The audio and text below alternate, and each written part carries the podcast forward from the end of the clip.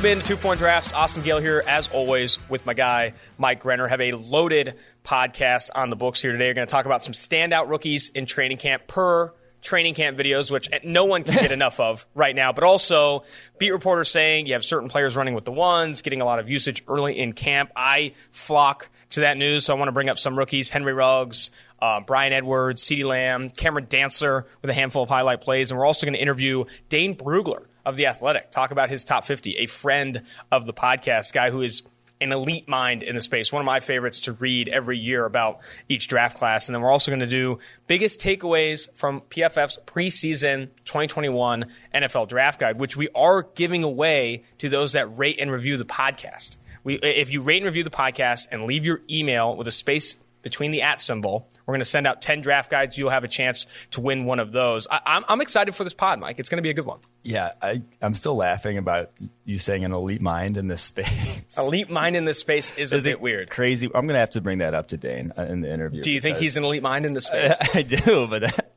uh, the thing about Dane that I love is he puts in more work than anyone else. Mm-hmm. Quite obviously, with, way more than you.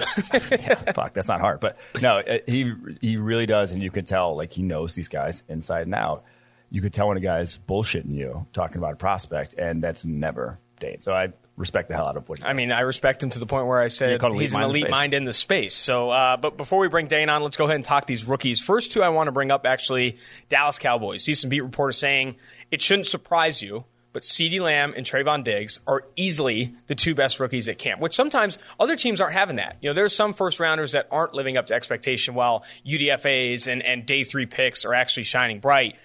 How much of an impact do you think CeeDee Lamb and Trevon Diggs have on this Dallas Cowboys team that is in a position to be competitive, that's in a position to potentially make a deep playoff run with Dak Prescott under center?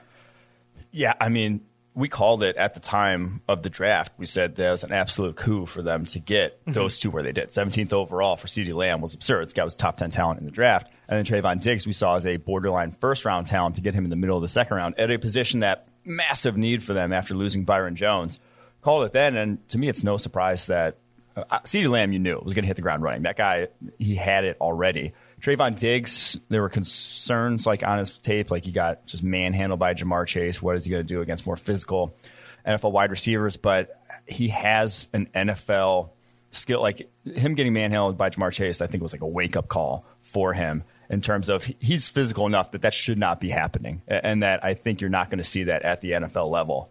Uh, and, he was one year removed from a serious injury. And, and, I think that often, you know, oftentimes you'll make that excuse for guys in the NFL. I feel like we rarely make that excuse for prospects to where it's like, oh, this is his first year back from an injury. It's the next year where he's going to turn it on.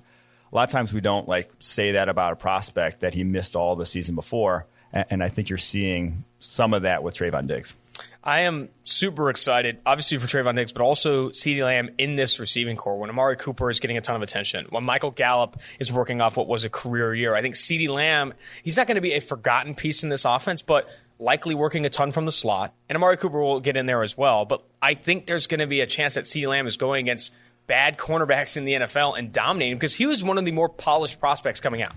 I'll say this is how you want to build a receiving corps: is three guys that any no, not there's not one that's a slot receiver. There's not one that's an outside receiver. There's not one that has to be pigeonholed into X role. Mm-hmm. They have to they can go wherever they want at any given time. They're all versatile body types that can win in a number of different ways.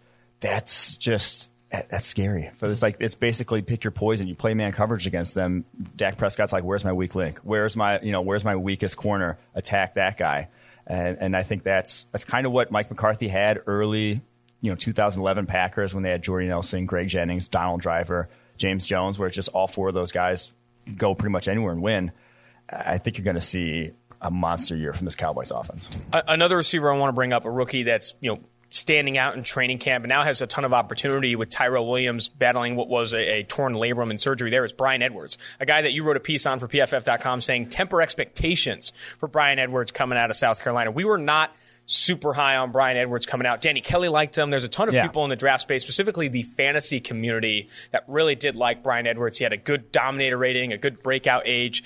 But what are your reservations with Bryan Edwards? Because if I'm reading the timeline, this guy looks like the second coming of Jesus Christ. So it, it's hard to see, you know, Well- it- it's hard to see through all that positivity why there might be some reservations. to be fair, he's going up against the Raiders corners. That's obviously going to make you look better. I mean, like to some degree that does. But uh, my reservations about him coming out were getting off the line of scrimmage consistently. He had one hesitation move, and it wasn't that special of a move. Now he wins with physicality more. Is his game. To me, I think he can be a solid, uh, above average possession type receiver, but it was just winning down the football field. Anything, any route breaking more than 12 yards down the field was just unimpressive, in my opinion. That's why I just didn't think, and that's where again we value the guys who can do it after the catch, who are dynamic in that regard, and the guys who can do it down the football field, the possession stuff, that sort of thing. Not nearly as high on those guys, but I, I think if that's the role he's playing in that offense, I, I wouldn't be surprised if he looks good in that side. I- I'm not. I- I'm convinced that he'll have a handful of, of you know star contested catches on tape this year. I'm not convinced that he won't have a ton of targets with Derek Carr. However, winning the valuable routes, separating on the valuable routes downfield against elite cornerbacks in the NFL, mm-hmm. fast, athletic cornerbacks in the NFL. I'm not buying it. I don't see him being a good separator downfield in the NFL. And if you can't do that, I, I'm not going to buy into you being a good, you know, uh, wide receiver one type. It's funny. Henry Ruggs and Bryan Edwards both looking good in camp. You know, Derek Carr is going to give Darren Waller. Darren Waller over 100 targets, and he's going to give, oh gosh, I'm, Hunter Renfrow. Hunter Renfrow over 100 targets also, just because that's Derek Carr. They're going to be running a more shallow route tree. Two running backs I want to bring up Cam Akers for the Los Angeles Rams and Antonio Gibson for the Washington football team, both running with the ones right now. We liked both of these guys. You highlighted Cam Akers as a guy that will outplay his draft position. Antonio Gibson, who ran with the wide receivers and ran a 4 3 9, everyone forgets about it, but it's up there with Jonathan Taylor in terms of athleticism. I think, again, hitting on skill players, so you might as well talk about the fantasy aspect. If these guys get touches, I think they can be more efficient than maybe they were at the collegiate level. Well, not Antonio Akers. Gibson. Antonio Gibson was one of the most efficient Yeah. running backs or There's no skill way. players in college football playing at Memphis. Forced his missed tackle rate is absurd. I, I think both of these guys, though, I- I'm excited to see what they do in year one. Gibson and Akers were probably in the draft the two most dynamic running backs with the ball in their hands. Like they were the most difficult running backs to tackle if you're one on one with them in space, in my opinion. So I'm not surprised that they're looking good right away. Like that that is a skill that we've said again and again translates to the NFL. If you can break tackles at a high level in college, chances are you're going to do it in the NFL also. Uh, and Akers to me, he's a better running back prospect than Darrell Henderson was coming out for sure. The biggest thing with him was just vision, and uh, it was difficult to evaluate with him behind that awful, awful Florida State offensive line. Now he might not be getting much, much better blocking with the Rams this year Oh, with yeah. what they got in the interior, but him looking like the running back one there is not surprising. All right, one more or two more offensive players I want to bring up before we dive on defense here. It's KJ Hamler, who ran a pretty sweet blaze out before getting injured in camp, and then Jerry Jeudy has been hasn't had a flashy highlight hit my timeline yet, but I've consistently hear one of the better receivers in camp, one of the better receivers in camp, and I think both those guys. As much as we ha- are, are tempering expectations for Drew Lock compared to the Denver Broncos stands, Yeah. I, I still think there is so much weaponry there in Denver that Hamler and Jeudy could have legitimate volume, legitimate targets, and see success on those targets in 2020. Yeah, Jeudy. This should surprise no one. the, the way that guy ran routes in college was the most. It's probably the most advanced I've seen. I, I don't know since Amari Cooper, and like probably more than that. Amari Cooper's just bigger. Uh, he just the dude has a different way of getting open than anyone. Like I said, anyone I've ever seen. He just moves in a ridiculous, ridiculous way. The way he just can contort his lower body and sink his hips throughout his routes. Uh, so that should come as no surprise. I, I wouldn't be surprised if he, you know, outproduces Courtland Sutton year one. Like he's just that. Good. Wow, that's a Uh, hot and that- take. I wouldn't be surprised. I thought Denver, you know, the Denver fans like Jeudy and Hamler, they love Courtland Sutton. Oh, yeah. Don't throw any slander on that guy. It's guy. not slander of Sutton. That's just Jeudy's that good. If Jeudy out outperforms Sutton, like I think he could be Odell Beckham year one. You know, Odell Beckham was what over 100 yards a game as a rookie, and even though he played like 12 games or was close to that, Mm-hmm. Jerry Jeudy I think had, was just as talented. High praise. All right, let's bring up Cameron Dantzler, Minnesota Vikings. Justin Jefferson apparently is running with the twos more often than he is running with ones, but Dantzler, on the other hand, is taking advantage of opportunity in Minnesota camp, standing out quite a bit. We always said the tape was good. The, the, the tape was good. Then you had like he ran like a four two forty on his friend's phone, but like a four six forty at the scouting combine. There were Well, concerns it was with like his, a four five if you just actually like timed it for real. there, there was there were concerns with um, his arm length, concerns with his weight, and then concerns with his athleticism. But when you actually turn on the tape, you see him do it against Ja'Marr Chase. You see him do it against some of the top receivers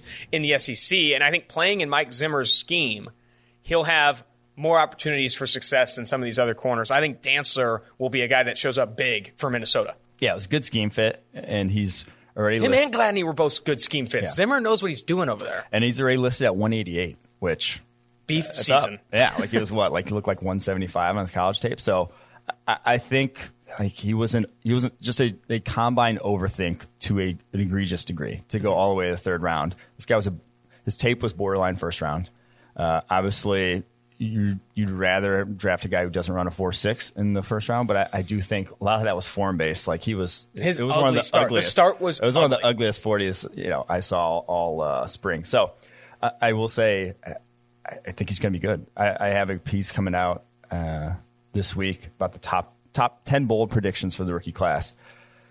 Cameron Dantzler, I think, is going to be with the top three graded cornerbacks. I wrote that in the piece. So Oh wow, there we go. rookie. Top like three that. graded rookie cornerbacks. Last thing here before we jump to the uh, Dane Brugler interview, we have Grant Delpit. Pour one out segment. We haven't done a pour one out segment in a while. That's a Since last segment uh, near and dear to two for one drafts where we pour one out for someone who just hasn't performed well, suffered a big injury, whatever it may happen. Grant Delpit going to miss this upcoming season due to an injury. That is super unfortunate. Um, I, I- thought I thought he had a real chance to be really good for the Browns. I thought the Browns draft was very good. Th- th- this hurts. Yeah, that he was supposed. I mean, he was starting. He was running with the ones. I, I thought he was one of the steals of the draft in the second round. A torn Achilles to start your career though is really putting you behind the eight ball because that's not a.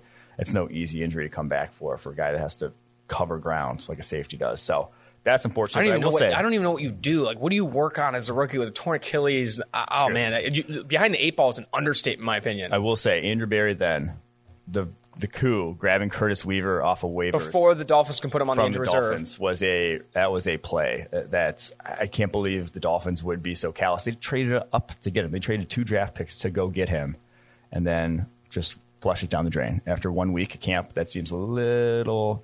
They're playing with fire there, and I think they got burnt.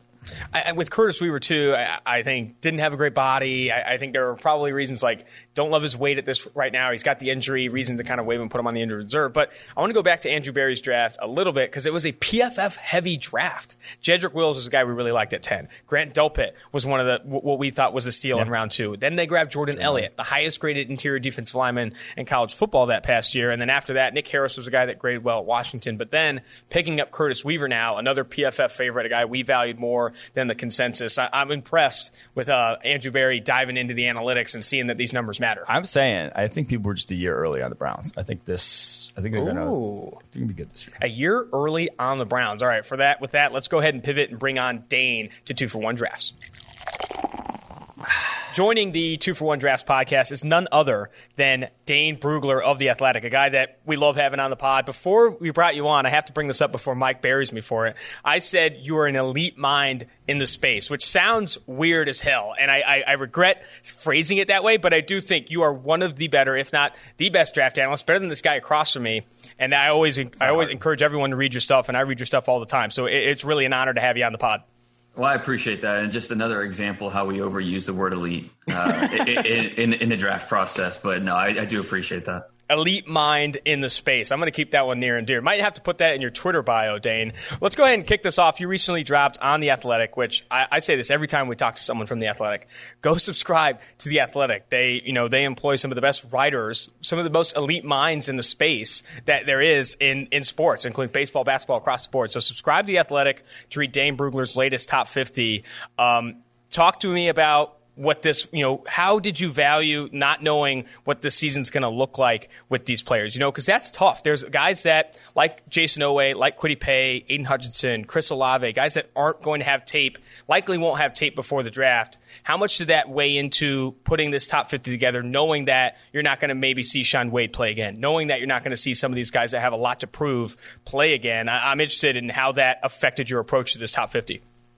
Yeah, and it's tough because obviously this is unprecedented. Um, a situation like this, and you know, in the past we've seen where a player will miss his final year, whether it's a Nick Bosa or you know even going back to Sam Bradford, and you know you have to just have to figure it out. But to have entire conferences not being able to play, and this is a really strong year for the Big Ten uh, in my uh, in terms of uh, prospects, and in my top fifty, I actually had fifteen Big Ten players, which is one more than the SEC had. So it is a really strong group of players. Penn State's well represented, Ohio State obviously. Uh, I think Michigan had three players, but a lot of these guys are still somewhat unproven. Um, you know, you brought up uh, Shaun Wade, who's uh, you know he, he's really tough because we saw what he did last year as an inside receiver, and I actually think he's going to be better outside because he's not a sudden athlete, but he's a good athlete. Uh, he's very physical. Um, I, I, think he has ball skills, and I think outside's probably his best uh, cornerback position at the next level.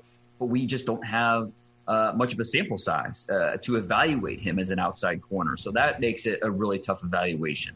Uh, now, how does that work out in terms of value on draft day? And when you do an exercise like this, how do you uh, figure out where to put him? It makes it tough. Um, you know, Rondale Moore, uh, another guy who had maybe the best freshman season we've ever seen at the receiver yep. position, and then plays four games last year, which he was basically hurt uh, and then obviously not going to play this year. So uh, another example of okay, well, what uh, what do you do with a player like this who's 5'9", 180, but just a sick athlete, and uh, you know he is he a slot only guy? Can he win consistently down the field? Uh, you know, there's uh, we're left with a lot of questions, and so I think that will be the uh, the common theme of this draft process. Is it, we're going to be left with probably more questions than answers with several of these players, and it's just up to us uh, individually as evaluators to try to connect the dots, uh, even though we don't have all the information and all the uh, inf- all the information to to connect those dots. So it's going to be tougher, uh, but I think it's going to make it really interesting.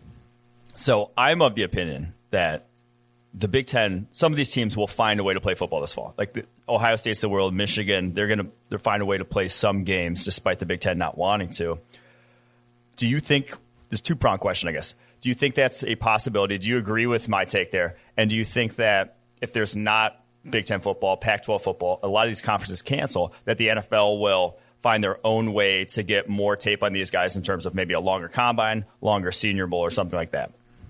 Yeah, well, I, I love that you're thinking about that um, because I, am hoping we see uh, some of these players on the field again, and you know, it's just not okay, throw in the towel. That's it. Um, you know, I've talking to people, uh, you know, my different contacts at these at these different programs. A lot of them haven't given up. Um, a lot of them haven't said, okay, well, let's turn the page and uh, you know, just you know, look, that's it, that's it. Um, they're they're not giving up because they know how much this means to a lot of these players.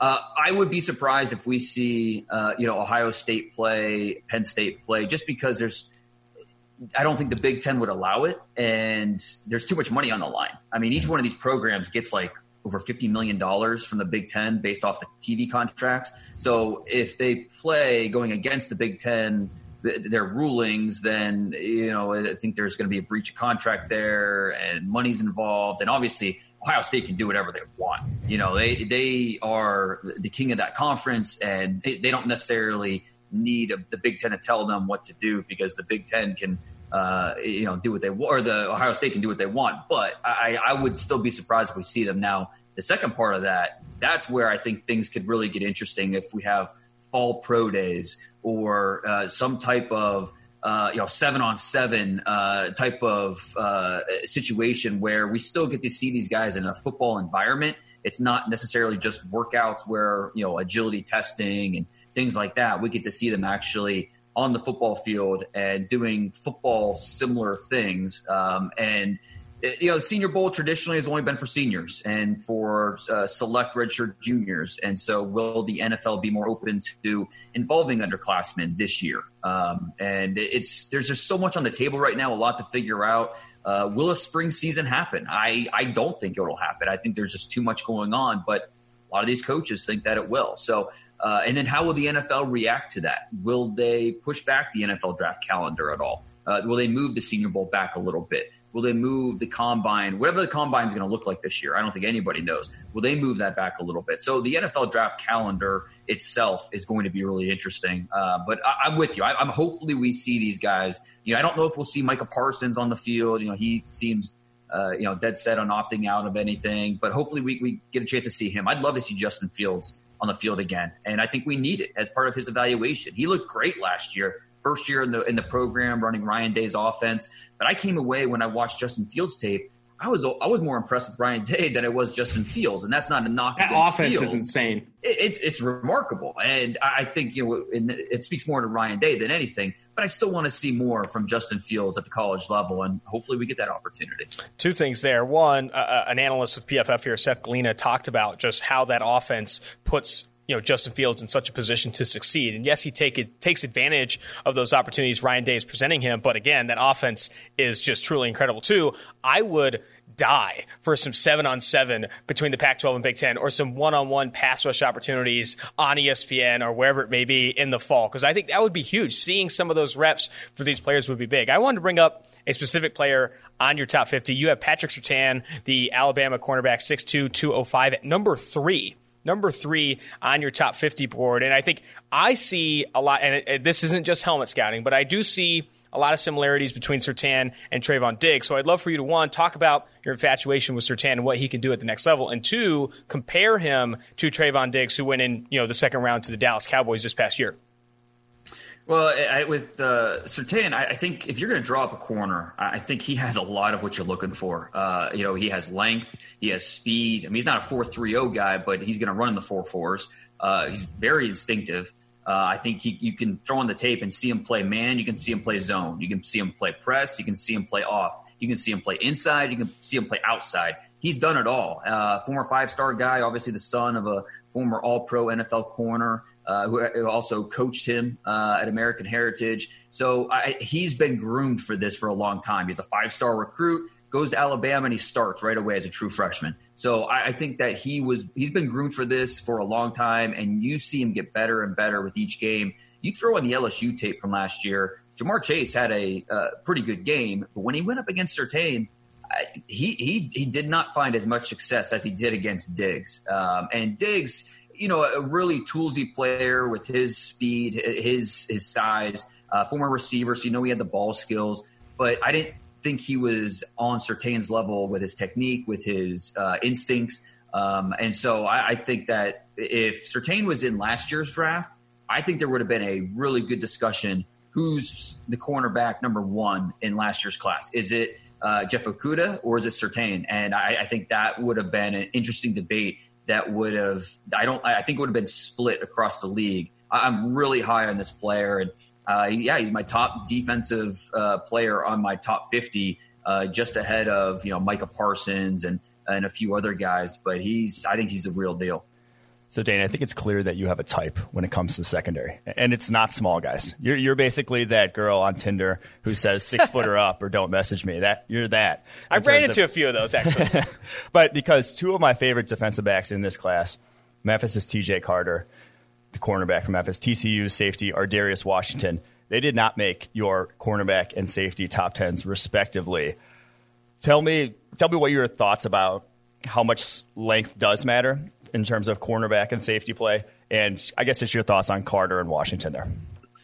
Yeah, and it's I think in the secondary length is is big. There's no question um, for me. And you know, you look at my my top three ranked corners this year. Um, you know, Surtain's over six foot. Caleb Farley, who I know you guys like as well, he's uh, six one, six two. Uh, you know, Shaun Wade, he's pushing six one. Uh, Derion Kendrick from Clemson, he's over six foot. Uh, and so I, I, really do prefer length at the position. And you know, I, I don't know. I, when you talk about the safety position, I think that's where maybe you can give a little bit more. I mean, we, we just saw Budda Baker this week get uh, one of the richest contracts in NFL history uh, for a defensive back. And the big question with him out of uh, coming out of that draft class was size. We knew he uh, could fly around the field, but how much was the size going to play a factor? In what kind of pro he was going to be. So with Ar'Darius Washington, you're talking about a guy that is is undersized. Uh, you know, he's going to be five eight and a half, maybe five nine. Um, I don't think he's on the, has the same physical profile as uh, his his safety teammate Moehrig. Um, but he, you know, you look at the production last year, you look at what he was able to do, and you see a quality player. So he he is going to be a difficult evaluation, and I'm I'm, I'm hopefully we get to see a full season from him this year. Um, as of now, you know, TCU plans on playing that full season. And with Carter, you know, I another guy that is you know five nine. Um, I saw a guy that's probably going to run uh, in the four fives. I didn't see a speedster um, and the lack of length, and, and, right right there. I mean that that is working against him, and so he better be above, well above average with. Uh, the ball skills, uh, with his ability to uh, pattern match uh, from press, uh, his ability to play inside outside, and I, I, I do like him but not as much as you guys have him rated. And it, it just comes down to the size, the physical profile, um, and not being able to uh, just get all the way there because of some of the physical limitations that I've seen. Yeah, Carter is not a toolsy traits focused player. That's for damn sure. I'm going back to Bama with you here, Dane, and I want to talk about Jaylen Waddle, who you have ranked highly on your top 50, and a guy that Mike and I, when we were in the summer, you know, watching for our top 50, was a guy that popped off the tape, a guy that we immediately said, is this guy better than Henry Ruggs? I, I think he's he has better twitch, you know, quick twitch muscles. He moves better. He's more jittery than Henry Ruggs, and that will allow for him in a more a higher volume role. I think outproduce what Henry Ruggs did at Alabama. Again, compare these prospects for me. Your opinion on Waddle and, and the differences, or yeah, the difference between him and Ruggs. Is he potentially a better prospect than the number ten overall pick in 2020?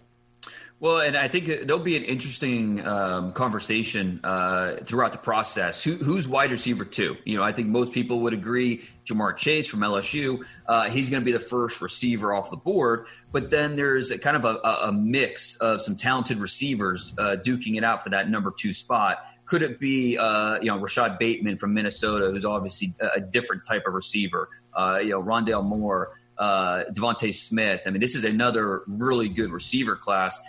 Jaylen Waddle would be my guess. Uh, you, you ask me right now in August, eight months before the draft, who's going to be that number two receiver? My guess would be Jaylen Waddle because of you know some of those things that you mentioned. He's just a special athlete, a very natural catch and go guy. Uh, and that's what we saw with Henry Ruggs, who wasn't the most polished receiver, but he's so special as an athlete that the Raiders were going to take a chance on him that high. And so with Jaylen Waddle, you have some similar things, and he he's probably been a, a better performer on special teams than offense to this point. Uh, and you know, I think part of that is because there are so many mouths to feed in that Alabama offense with Jeudy and Ruggs and Smith. But now with uh, you know Jeudy and, and Ruggs in the NFL, Waddle's going to have a chance to step up and be more of a, an impact guy on offense. And so, want to see him uh, just be a more detailed route runner, adds a little more nuance uh, to what he does uh, in terms of setting up defensive backs, creating his own space. We know what he can do with the ball in his hands. Three special teams uh, touchdowns over his career. He averaged something crazy like 24 yards uh, per punt return last year, which is just ridiculous. Uh, he was an SEC special teams player of the year. So short area burst, the top end speed, a very, very gifted athlete what can he do on offense in terms of developing and becoming a more well-rounded receiver? That's what I want to see from him this year. But if you had to tell me to guess right now who's going to be that second receiver off the board, I think Waddle would be my guess.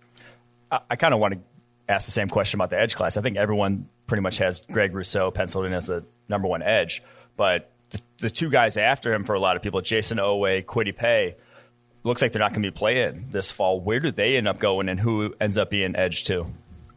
Yeah, great question. I think a couple of really good players who it just it's just a shame we won't be able to see them uh, this year. And I, I, think two players that um, you know they're one's obviously older. Paye's a senior, Oweh's a, a, a you know an underclassman, and so we've seen more of Paye, Um, but still, you, we wanted to see more of him. Only six and a half sacks last year. Obviously, I think he's a much better player than just that number. Um, we see a twitched up athlete, a guy that can put pressure on the pocket. You throw up uh, uh, that Iowa tape, and uh, I mean, you see a first round player uh, when you watch Kwity Paye. But still, a guy that's still growing into his body, figuring out uh, the position. Uh, he was number one on Bruce Feldman's freak list. and according to that article, he ran a six three seven three cone, which is just what? I mean, what you look at some of the pass rushers in the NFL. Von Miller ran one of the best three cone drills uh, ever for a pass rusher at six seven zero. So if Paye comes anywhere close to a six three seven, Um, I, I, mean, that just tells you kind of what kind of athlete that he is. He's just got a really interesting backstory. I mean, he, he grew up in the Liberian Civil War. He was born in uh, Guinea. He immigrated to the U.S. when he was uh, just he was I think one year old. Um, he comes from Rhode Island, which is not a football crazy state. You don't see a lot of recruits coming out of Rhode Island. Former running back uh, who really developed his body, moved to pass rusher. So he's still figuring out how to use his hands and, and do things. And so I, I think there's a, a, and there's a correlation there with uh, Jayson Oweh, who uh, another guy basketball background didn't start playing football until he transferred schools for basketball reasons as a junior. The football coaches got one look at him and said, "Hey, you're coming out to the football field," and he kind of hit the ground running and became this big time recruit this was going to be a big year for him, I think, with um, uh, you know a chance to step up as a starter. He only has he had five sacks last year coming off the bench, um, and but he had a chance to be a starter this year opposite uh, Shaka Toney, and uh, this is going to be his his emergence. But without the season, he's still unproven, and so uh, I, he came in at number 15 overall on my board, and it's it's ranked entirely on potential uh, because we just don't have that body of work that you want to see uh, normally from a, a, top 15 player, but he plays the right position. He's an edge rusher. And I, I, think all the tools are there. It's just, you know, can he live up to it? So 15 is pretty rich. And he's going to have an interesting decision to, to, to, make here because ideally you'd like to see him go back to school uh, and, and, put more of a resume together. But uh, he's so talented that I still think he has a chance to be a first round pick this year. Two players I wanted to bring up to you, two of my favorites in this class, ranked 33 and 35 on your board. Chris Olave, Ohio State, who I think is the best route runner in this class, and then also Asante Samuel Jr., who undersized in every way. But you, after talking about length, after talking about you know what you need at the cornerback position to excel, have him at 30, 35 on her board. So you must like what he brings to the table. Talk to me about those two prospects because I think both of those guys, though not top 32 players on your board right now, are fantastic and, and could very well sneak themselves uh, higher on your list. Yeah, and I, I, love Olave as well. I mean, I'm a Big Ten guy. I mean, that that's where I live. That's where I grew up. Uh, there is nothing better uh, in the fall than Big Ten football for me, and it just that's why it's just been uh, a, a, depressing time here the last uh, few weeks after the Big Ten's decision. But Olave is so much fun. Him and Fields uh, just had that natural connection, um, and you know we saw it uh, the year before uh, with Dwayne Haskins when he was a freshman. Uh, he took it to another level with Fields last year, and they were due for a, a really big year uh, this season. That unfortunately won't happen. He's he's not the most physically impressive guy. He's six one, maybe a buck ninety. Um, I don't know what he's going to run. I don't. He's not going to you know be necessarily a blazer. So you know the physical traits are by NFL standards average for the receiver position, but like what you said, he's able to win early because of his uh, his releases. His routes are outstanding, uh, and then his hand technique to finish catches is yes. is outstanding. I, he he really understands that part of the position very well. It comes natural to him. He doesn't doesn't have a lot of drops. He's sometimes he'll use his body a little bit more than you want to see, but that's nitpicking because this guy is really impressive with the way he can track the football, focus, and and then use that hand technique to finish. So Chris Olave, I'm, I'm a big fan, and like I said before, this receiver class is another really impressive group, and Olave's probably going to be. Uh, I, I think right now, talking to scouts around the league, he's in that second and third round conversation. So not really viewed as a first rounder, and without a season, um, I don't know that he's going to be able to get into that first round, and especially because he's probably not going to necessarily have a, a combine performance where he's just going to blow up. Um, so I, I, think Chris Olave could, if he could be had in the second round, I think it'd be tremendous value. Uh, and then Asante Samuel, who, yeah, just after we had that conversation about length and how important it is, uh, you know, Asante Samuel, he is the opposite. He's more of your your five ten, a buck eighty five corner, a little undersized. But this guy gets his hands on the football. Uh, Fifteen passes defended last year. Uh, and I think there is a common theme in this this draft with uh, corners and their uh, former All Pro uh, NFL dads. He talked about Patrick Surtain earlier, uh, Asante Samuel now, uh, Jaycee Horn from South Carolina. Uh, also made my top 50, his dad being Joe Horn. But Asante Samuel, just like his dad, who, you know, they weren't the biggest guys, but their instincts, their anticipation skills, their, their quickness, uh, be able to click and close, their drive, uh, just really, really impressive. Uh, they trust their vision uh, above all. And I think that comes from his tape study Uh, his, his, coaches speak really highly of the way he works, the way he prepares between the week, um, uh, uh, between games during the week. So he he understands what the offense is trying to do, gets a head start, and he trusts what he sees, and, and so he's able to be very confident, decisive in what he does. Uh, and, and, that shows up in the stat sheet, and that shows up with uh, offenses trying to stay away from him. So Asante Samuel, uh, you know, we will see him this year uh, in the ACC. So eager to see what he can do uh, with another year under his belt, coming in as a true junior. I think right now, because of the size, I have more in the second round range, but we'll see if he can get up even higher. All right, Dan. One last question before we let you go here. And it's the question that I get every single podcast and every single radio hit that I'm on, and I hate it. But who is this year's Joe Burrow? um, you know, or or any, or any position. Who's a guy not on the radar right now that you could see having a meteoric rise towards top ten, top fifteen? Yeah, I, will answer that a few different ways because I, I, think that let's just say you know because there's there's not going to be a Joe Burrow this year. I think we exactly. can agree on that. But if there somehow were at the quarterback position, I, I think there are two names that really stick out. Uh, Kyle Trask uh, from Florida. Um, I don't think he's on Joe Burrow's level by any means, but when you look at just his backstory and his journey, being a uh, not playing in high school, being stuck uh, as the backup, and then uh, coming in last year as a first year starter and kind of elevating that Florida offense a little bit. Um, I, you think, you know, that's kind of like Joe Burrow. He was stuck on the bench at Ohio State, had an average first season at LSU, and then that second year when he got to be on the field, that's where it really took off for him. Well, maybe with Kyle Trask, it'll start to click even more for him. And because he hasn't played a lot of football, uh, and he was so impressive uh, when he finally got on the field, maybe that second year at Florida uh, th- this upcoming season uh, will be kind of that year for him. And uh, he has some talent around him with Kyle Pitts and uh, some of these young wide receivers that he has on that offense. So maybe Kyle Trask, another quarterback that maybe could do it uh, would be Desmond Ridder at Cincinnati, who I, I look out for Cincinnati this year. Uh, you know, with hopefully the, the, college football season is able to have a full season, and you know the Big Twelve, ACC, SEC, they're going to be pushing for those four spots in the playoff. If Cincinnati is able to run through the AAC, you're not going to be able to keep them out of the playoffs. And if they are able to do that, it's because they have a really good defense, and it's because Desmond Ridder took that next step as a quarterback. And so I, I, think that could be a situation where maybe he's not elevated to the number one pick, but maybe Desmond Ridder makes a case for why he should be one of the first quarterbacks off the board. Um, you know, maybe that fourth guy after the top three, talking about Lawrence and Lance and, and Fields. So I, I think those two quarterbacks stand out. If I, if I was going to go away from the quarterback position and uh, go somewhere else, I think I'd go. I'd say Jordan Davis, uh, the Georgia defensive tackle, six six three thirty. Uh, you know, it, it, not every class has a Quinnen Williams type of player where he just out of nowhere kind of uh, the light bulb comes on at the comes on at the right time and he shoots up draft boards throughout the season. Uh, you know, most draft classes don't have that, but maybe Jordan Davis can be that because the traits, the tools, the talent – it's just it's all there. It's just he needs to put it together. He's like I said, six six three thirty, but he moves really well. He's strong. He's physical. Uh, he can rush the passer. He can stop the run. So I think Jordan Davis maybe could go from, and I, I put him high. I mean, I Kirby Smart. If he had a chance to look at my top uh, top fifty, I'm sure he hates to see Jordan Davis in there because he's still more potential than production at this point.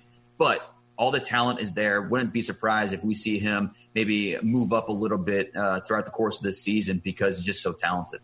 I'm actually glad you brought up Desmond Ridder. In my first few years here in Cincinnati, I was covering the Bearcats as part of the few things that I did. And a tip on Desmond Ridder I don't know if you know this. Dude talks trash like more than anyone I've ever seen at the quarterback position. All his teammates talk about how much this guy talks trash, how much he likes to get into his opponent's head. And I know there's some quarterbacks with some edge, but this guy loves to dig into his teammates, dig into the uh, opposing competition. So Desmond Ridder, in addition to having, I think, really good arm talent and has not been able to really thrive from a box score perspective because the receiving talent at Cincinnati has not been good. He he talks a ton of trash. Dane, this has been fantastic as usual. Again, like I said, an elite mind in the space joined on here on Two for One Drafts. We'll have to get you back on as we get closer to the season or even in season as we see this prospect list change and, and people go up boards. But thanks again for coming on, man. Anytime. Thanks, guys. Dane Brugler, man, is such a stud. I, I elite love mind in space. I, I, he's an elite mind in space. I love how much he, you know he, he, dives into the backgrounds. He talks about. I think he talks about traits in a way that I can get behind. There's some guys mm-hmm. that bring up traits first and foremost and covet as the only thing valuable. But I think how he talks about it and knowing what translates. I think what he says about length at the cornerback position, what he says about ball production as a secondary member is so important. Every time we have him on the podcast, I'm, I become more and more impressed. Yeah, I'll say this about you know his take on length and basically physical tools. When when you take the chances on guys who don't have that, it, it's easier to look good in college, and especially you know in the TJ Carter case against guys who aren't going to play in the NFL when you don't have those physical tools. Like mm-hmm. it's easier to look good when you're going up against other guys who don't have those physical tools because once you get to the NFL, everyone has those, and it's going to be much more difficult for you to win because those give you such a leg up. Like it's so much. If you run a six three seven three cone like Kwity Paye, it's so much easier for you to rush the passer at the NFL level than a guy like say Quincy Roche, who's a much much better pass rusher right now in terms of what he can do technically and skill wise, but that doesn't that only gets you so far at the NFL level. Whereas his Kwity Paye's job is going to be so easy if he really does have you know if he has physical tools like that. So I'm not like I, I will take I, will take exceptions on guys I truly believe in who I truly believe have you know, elite play and maybe don't have the physical tools, but you you don't make as many mistakes if you truly do say, "Hey, I'm not going to take my chances on these guys who don't have uh, these cutoffs." And that's why they exist. All right, let's break into an article you dropped on PFF.com before we jump off the podcast here. The top 10 takeaways from PFF's preseason 2021 NFL draft guide. One of which, if you rate and review the podcast, we're sending 10 people a free draft guide if you rate and review the podcast with a space symbol between, or no, a space between the at symbol. We'll make sure to get you on that list and send you one. Starting with number one, box score might not say it, but Justin Fields has far outperformed Dwayne Haskins at Ohio State in, in, nearly the same offense. Yeah, so I went into this kind of in May is when I started on the preseason draft guide in the 2021 draft class, and we talk about you know the the class, the upcoming class all the time, and rookies. And I really don't watch underclassmen. Like sometimes you'll flash and you'll see them, but I really don't keep track of it. There's only so much space I have in my brain. And as you guys know, if you listen to this podcast, I forget names all the time. Like there's there's not enough already to go around. So I don't watch a lot of these guys. So I came in pretty much new, not knowing a lot about these guys, not knowing what to expect. And these were the ten things that really stood out to me over the process of the summer, being like, damn, that's an interesting uh, thing about this upcoming class. And the fact that t- Justin Fields, Dwayne Haskins, same offense, probably has le- I don't want to say less receiving talent because obviously uh, Chris Olave is great. Garrett Wilson's great uh, at Ohio State. But he, Dwayne Haskins had Terry McLaurin and uh, Parris Campbell. Like he had legit receiving talent. And even though Haskins put up a ton more yards, Justin Fields just he played a lot better. Like 92.4 passing grade for Fields, 84.9 for Haskins. And when you look at it, Haskins had over 500 more yards on screens last year. There two years ago, excuse me, in that Ohio State offense than Fields did. 664 yards on screens, only 123 for Fields. He was throwing down the field. He was earning it with his arm. And yes, as we sort of said with Dane, uh, favorable offense for sure. But I think the way Fields executed it was just at a much higher level than the way Haskins did. Couldn't agree more. Number two, the 2021 Edge class has not produced an elite level yet. The only guy with an above 90 PFF pass rushing grade this past year is Boogie Basham from Wake Forest. Everyone else is a ton of potential. You know, Kwity Paye is the number one player or on Bruce Feldman's freaks list. We've said that probably 50 times now. Gregory Rousseau looks like he was built in a lab. Jayson Oweh has flashy plays on tape, but nothing consistent. All these guys you're talking about upside, potential, these words, these buzzwords, but we're going to continue to talk about this through and through. I think Gregory Rousseau will eventually lock himself into that edge one, but edge two, edge three, it's going to be tough, especially with Jayson Oweh not suiting up in the Big Ten. There's so much potential that needs to be talked about and not enough production. Yeah, I, the amount of guys who had like wow physical traits was crazy to me. Oweh, Paye, Rousseau, Josh Kaindoh from Florida State, even Xavier Thomas from Clemson that, that just have these plays where you're just like, damn, and Carlos Basham as well. N- no one besides Basham had a pass rushing grade over 82 though the last year. So it's just from in our you know the way we approach this and with how much we believe the fact that being able to produce at the college level is predict, you know very predictive to the NFL, especially along the defensive line where. Uh, you know, you get a lot of one-on-one interactions. You know, the similar thing to baseball, where you're getting a lot of uh, information on a guy. Uh, we think it's very predictive, and so we we need to see it with these guys. And that's the thing that sucks is like we're just not going to see it with mm-hmm. a handful of these guys knock on wood that we do. But uh, yeah, this edge class far more potential right now, far more upside in quotation marks than it is actual on-field production. Number three, Alabama has two likely 2021 first rounders that didn't even start in 2019, and Christian Barmore, who could have a Chris, uh, Quinnen Williams like rise this year playing on the interior for Alabama, and Jaylen Waddle, a guy that we waxed poetic with Dane Brugler about, a guy I really like in this class that could be even a better prospect than Henry Ruggs, who went 10th in this past year's draft. Yeah, you want to know why Alabama is you know, fucking Alabama? It's the fact that they can put guys who are these are going to be top 15 picks. Like I will put a, I will bet good money right now that these two guys are top 15 picks, and they were not starters last year for Alabama. Jaylen Waddle and Christian Barmore. That's fucking abs- like that is absurd Yeah. that a college program is that loaded at positions like wide receiver and defensive tackle that they can afford to let guys ride the pines. Uh, yeah, Alabama's ridiculous. Alabama is ridiculous. Should have just been the takeaway. Every year we're talking about. I mean, Patrick Surtain was the number three player on Dane Brugler's board, and him talking about him it makes me want to go back to tape and see. I mean, he said he could run in the four fours. I didn't see that speed on there, but if he can. I, I thought he was more of a four fives type. Like that is a big, the biggest difference between him and Trevon Diggs. If he has legitimate top speed, Yeah. that is huge. Like that is huge for his projection. Uh, number four, we've said this a ton, but you, you got you got to put the stamp on it now. Penei Sewell, the Oregon offensive tackle, is unlike any tackle prospect we've seen. Yeah, uh, the two biggest, and we've harped on this a lot, but the two craziest things to me were one, he started last year, the beginning of last year, he was 18 years old when he the start of the season. Uh, he's still That 19 is still old. insane. Uh, he was 18 years old when he had the highest graded season we've ever given to an offensive tackle, and the fact that he's 330 pounds. Those two, when I found out both those things, it just absolutely blew my mind after watching his tape because. Well, one, he's just so utterly dominant, and to do that at 18 years old is crazy. And two, the way he moves at 330 pounds, the dude is different for sure. Coming down the list now, number five, Florida State's Cory Durden has the most pressures of any returning defensive tackle in the country, which is absurd. The first thing right here this who? I didn't- I hadn't heard this Cory Durden, though, played a ton, 721 snaps, 45 total pressure, better than his teammate that's getting hyped up as a top 50 player in Marvin Wilson. Well, Marvin Wilson got hurt also. Marvin Wilson got hurt, but also I think Durden motor and cleanup pressure is on his tape a ton. Like this guy's working to the quarterback consistently, doesn't give up on the play, and that honestly leads to a ton of pressures for these guys. His tape is wild. Like it's crazy to watch. If you haven't watched any of them, he's probably the most you know hashtag fun to watch defensive tackle in the country because it's just either awesome or awful. Yeah, Like, yeah. Alternating. He's the Andre Cisco of defensive tackles. he's just so up and down, and he has the physical tools. He's six five, got long arms. He, he can. If he puts it all together, uh, he has better physical tools than Marvin Wilson does. But man, uh, he needs another season. He might need two more seasons. He's a redshirt junior. I wouldn't be surprised if he doesn't even declare for the draft if because he's just got a lot to clean up. But this is just a, it's a name to watch going forward. I'll say. Number six, Travis Etienne's 2019 season was downright freaky. To add to that, I'm pretty sure since 2014, no running back has led the country in missed tackles per attempt and yards after contact per attempt in the same season. He did that. Yeah. And he averaged over five yards after contact this past year. Explosive.